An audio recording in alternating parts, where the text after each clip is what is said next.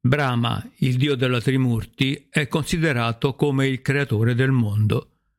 Spesso però si confonde con una figura il cui nome gli assomiglia un po', Brahman, questo grammaticalmente di genere neutro, con il quale nella speculazione filosofica delle Upanishad si indica l'unità cosmica da cui tutto procede.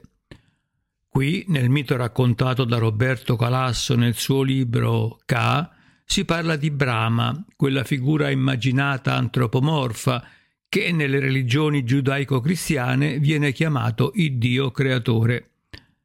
Brahma nell'induismo è il principio di tutto ciò che riguarda la vita e, come figura controversa, anche del principio incestuoso che viene raccontato in questi passaggi.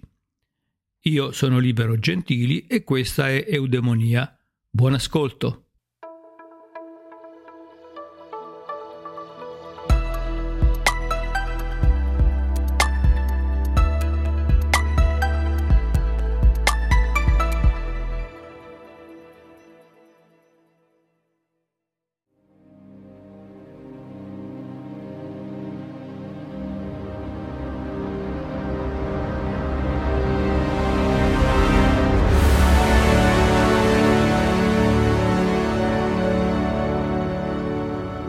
Ci fu un momento in cui Brahma credette che la sua opera sulla terra fosse compiuta. Tutto aveva creato dalla mente. L'intero catalogo degli esseri, dal microbo alla montagna, si stendeva dinanzi a lui, ma non dava un suono giusto. Tutto sembrava una smaltata pittura di corte. Tutto si muoveva, tutto appariva normale, ma non si deteriorava e neppure cresceva. Sarebbero rimasti intatti per sempre? Era forse quella la terra che aspettava Brahma a creare? Il dio ebbe un sorriso triste, da solitario monologante. Sapeva che così non era. La creazione di Brahma soffriva di una debolezza. Tutti nascevano soltanto dalla mente, ma soprattutto nessuno moriva. Dinanzi a questo mondo chiassoso e inerte, si accumulò a lungo nel suo creatore, acre e subdola, un'ira che sembrava volersi scaricare in una conflagrazione finale. Brahma stava seduto in disparte con le gambe incrociate e guardava il suo mondo con disprezzo, come un padre che osserva la mediocrità del figlio. In ogni singola cosa riconosceva un senso di generale fatuità. Fu allora un gesto di misericordia quando Shiva suggerì a Brahma, quella figura che mancava al mondo e sola avrebbe potuto evitargli una fine brusca e dispettosa, Mrityu, morte. Dagli orifizi del tuo corpo l'ira si avventa sul mondo, lo avvampa, gli strina la criniera, così torna a essere piatto e arido, però sempre abitato da questi cortei di uomini che non sanno che fare di se stessi, eh, perché ridurre la vita che hai inventato a una tale miseria? Concedi agli uomini di morire. E poiché fra noi tutto succede molte volte, moriranno più volte e vivranno più volte, ma non saranno più umiliati da questa vita senza fine, che serve soltanto a opprimere la terra col suo peso. Questo disse Shiva a Brahma un giorno in cui il suo aspetto benevolo dominava ogni altro.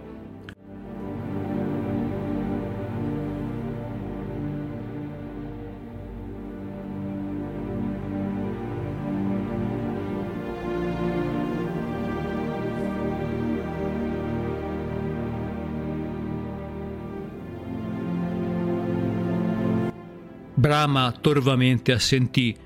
I fuochi si ritirarono dal mondo. Ci fu un momento di sospensione, come se nulla più respirasse. Apparve allora una fanciulla bruna, vestita di rosso, con grandi orecchini. I due dei, accucciati per terra, la guardavano. Poi Brahma parlò. Mrityu, morte, vieni qui. Devi andare in giro per il mondo dovrai uccidere le mie creature, i dotti e gli inetti. Dovrai avere solo una regola, che non vi sia eccezione. La fanciulla guardava il dio in silenzio, mentre con le dita tormentava una ghirlanda di loto. Poi disse, Progenitore, perché mi hai eletta a fare ciò che è contro ogni legge? E perché dovrei fare soltanto questo? Brucerò su un perenne rogo di lacrime. Brahma disse, non tergiversare. Tu sei senza macchia e impeccabile il tuo corpo. Va. Morte rimase in silenzio davanti a Brahma mentre le sue spalle lentamente si accasciavano.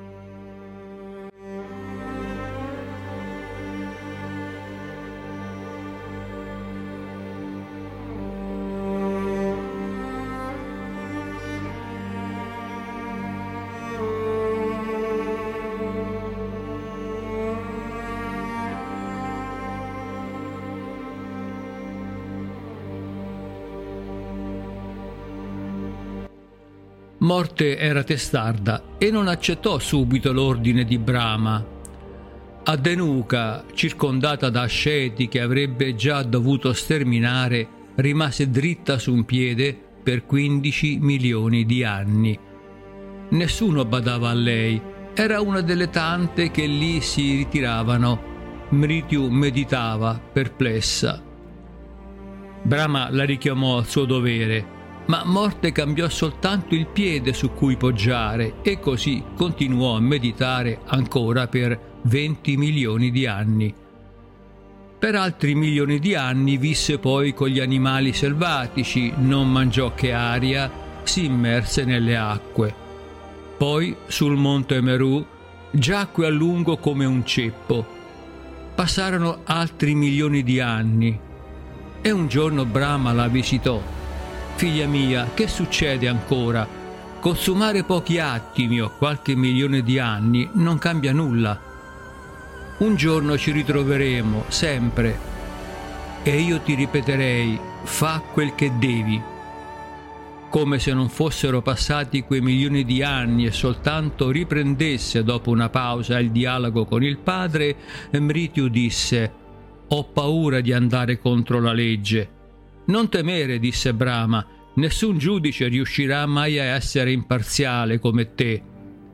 E non è sempre il caso che tu pianga troppo, come ti ho visto fare. Le tue lacrime scaveranno piaghe nei corpi che devi sterminare. Meglio uccidere senza tirare troppo il lungo. Allora Morte abbassò lo sguardo e in silenzio andò per il mondo tentava di mantenere il ciglio asciutto come ultimo segno di benevolenza verso le creature che abbatteva.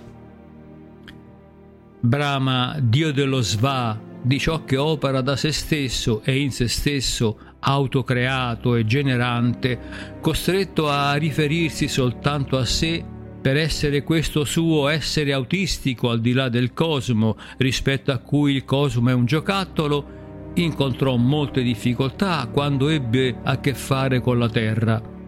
Generava figli, osservava quei giovani esultanti con il fallo eretto e allora li invitava a procreare. Ma a quel punto i suoi figli scomparivano. Si ritiravano nella foresta a meditare come fanciulle ritrose, come se il mondo, prima ancora di esistere, aspettasse solo di essere riassorbito nella mente. Allora Brahma fu colto da un'immensa furia. Come? La macchina della creazione che aveva prodotto miliardi di mondi doveva proprio incepparsi dinanzi a quella risibile incombenza del coito?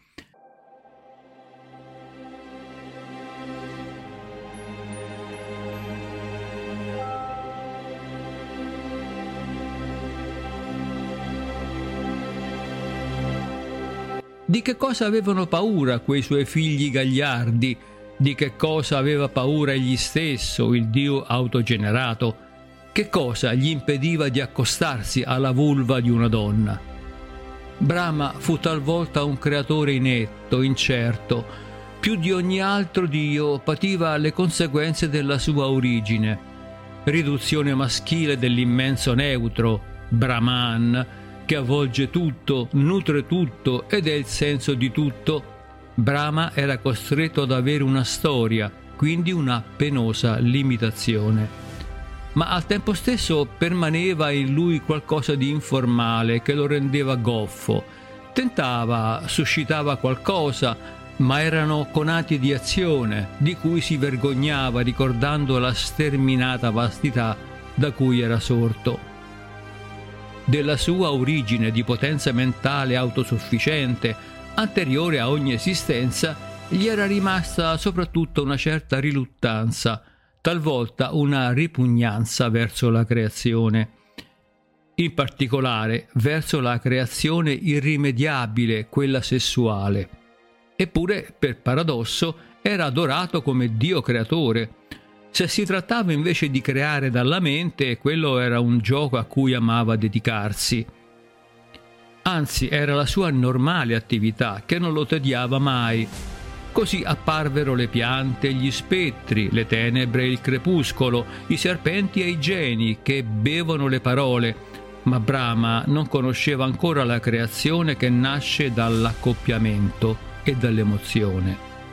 Si sentiva inadatto ad affrontarla, perciò la delegò a migliaia di suoi figli nati dalla mente, Manasaputra, ma presto si accorse che qualcosa li tratteneva dal toccare la materia del mondo. Erano bastati i discorsi di Narada, il più indiscreto e insinuante fra i rishi, per distoglierli. Narada disse come potete creare se ancora non conoscete? Prima viaggiate intorno alla terra, prendetene le misure, poi potrete creare con discernimento. I figli di Brahma consentirono come alleviati di un cruccio muto e si misero in cammino. Nessuno li ha più visti da allora.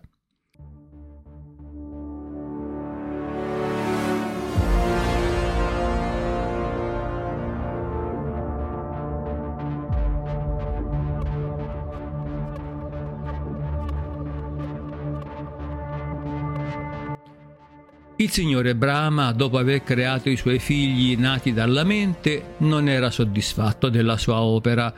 Qualcosa mancava, un sapore essenziale. Brahma cominciò a invocare un nome, Gayatri, Shatarupa, Savitri, Sarasvati. Non si riusciva a distinguere bene in quel mormorio ronzante, finché il suo petto si aprì per lasciar scivolare sulla terra un essere femminile. In cerchio, attorno a lui, lo osservavano i figli, che già disapprovavano il genitore assorto in quel mite farneticare. Quando videro la fanciulla, la considerarono subito loro sorella. Intanto la voce di Brahma si era fatta più distinta. Fissava la fanciulla come se null'altro esistesse e diceva Che bellezza, che bellezza! I figli di Brahma lo guardarono con dispetto. Perché il loro padre era così poco dignitoso? La fanciulla nel frattempo aveva salutato il padre e cominciava a girargli attorno con passo cerimoniale. Era la prima circumambulazione, pradakshina, quale da allora si pratica in ogni tempio dell'India. Il passo di Shatarupa era lento, ma per seguirla Brahma avrebbe dovuto volgere la testa. Non tollerava che il suo sguardo si separasse da lei neppure per un istante. E al tempo stesso sentiva come punture di spillo gli occhi convergenti su di lui e malevoli dei figli. Così spuntò una nuova testa di Brahma su ciascuno dei lati, mentre Shatarupa compiva la sua circumambulazione attorno al padre. Come ebbe finito, due fratelli la affiancarono con espressione cupa e severa. Shatarupa capì che doveva obbedire. La strinsero ai polsi, la invitarono a salire verso il cielo con loro. Mentre già volavano, dal cranio di Brahma spuntò una quinta testa, tesa verso Shatarupa, finché la fanciulla divenne un piccolo punto scuro nell'azzurro. Scomparso anche quel punto, Brahma si sentì solo e spossato. Chiuse gli occhi, che oramai erano dieci, e avvertì ancora intorno l'odiosa presenza dei figli disapprovanti. Andate, andate, disse sibilando. Udì uno scalpiccio confuso. Si augurava di non vederli mai più.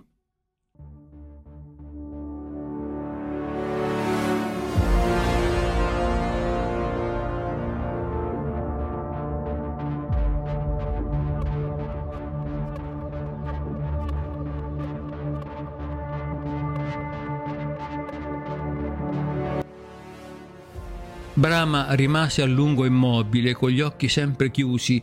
Sentiva che il suo corpo era svuotato dell'immane tapas che fino a quel momento aveva suscitato le creature. Quanto al mondo esterno, sapeva che in quel deserto solo uno dei suoi figli nati dalla mente continuava ad aggirarsi, presenza molesta. Kama, desiderio, con le sue frecce fiorite Improvvisamente Brahma aprì gli occhi che emanavano furia. Kama gli stava di fronte, indifferente e già per questo beffardo. Brahma gli disse: Ora sei appagato perché grazie alle tue frecce mi hai reso ridicolo davanti ai tuoi fratelli e mi hai beffato perché Shatarupa si è dileguata. Il tuo piacere consiste nel devastarmi, ma ora è venuto per me il momento di maledirti un giorno incontrerai qualcuno che risponderà alle tue frecce riducendoti in cenere. A lungo Brahma rimase solo, immobile, si prese cura soltanto di nascondere la quinta testa sotto i suoi folti capelli neri, intrecciandoli in una crocchia alla sommità del capo. Nessuno dei figli nati dalla mente era riapparso, né Brahma desiderava rivederli un ricordo lo dominava e continuava a dire tra sé a intervalli che bellezza, che bellezza. Credeva fosse un'altra delle immagini mentali che lo assediavano, quando un giorno si trovò di fronte ancora una volta Shatarupa. Senza accorgersene, aveva allungato una mano mentre Shatarupa faceva lo stesso gesto verso di lui, si sfiorarono la punta delle dita. Brahma capì in quell'istante che cos'è il contatto, come una scossa e una rivelazione. Allora si alzò e cominciò a camminare con lei, senza dire una parola. Cercava un luogo delizioso e nascosto, dove mai potessero penetrare gli sguardi dei suoi figli. Arrivarono davanti a uno stagno. Brahma invitò Shatarupa a stendersi sopra un petalo di loto, poi si distese accanto a lei. Il petalo si richiuse lentamente su di loro. Così rimasero per cento anni degli dei, amandosi come si ama la gente comune. Così fu procreato Manu, che fondò la società degli uomini.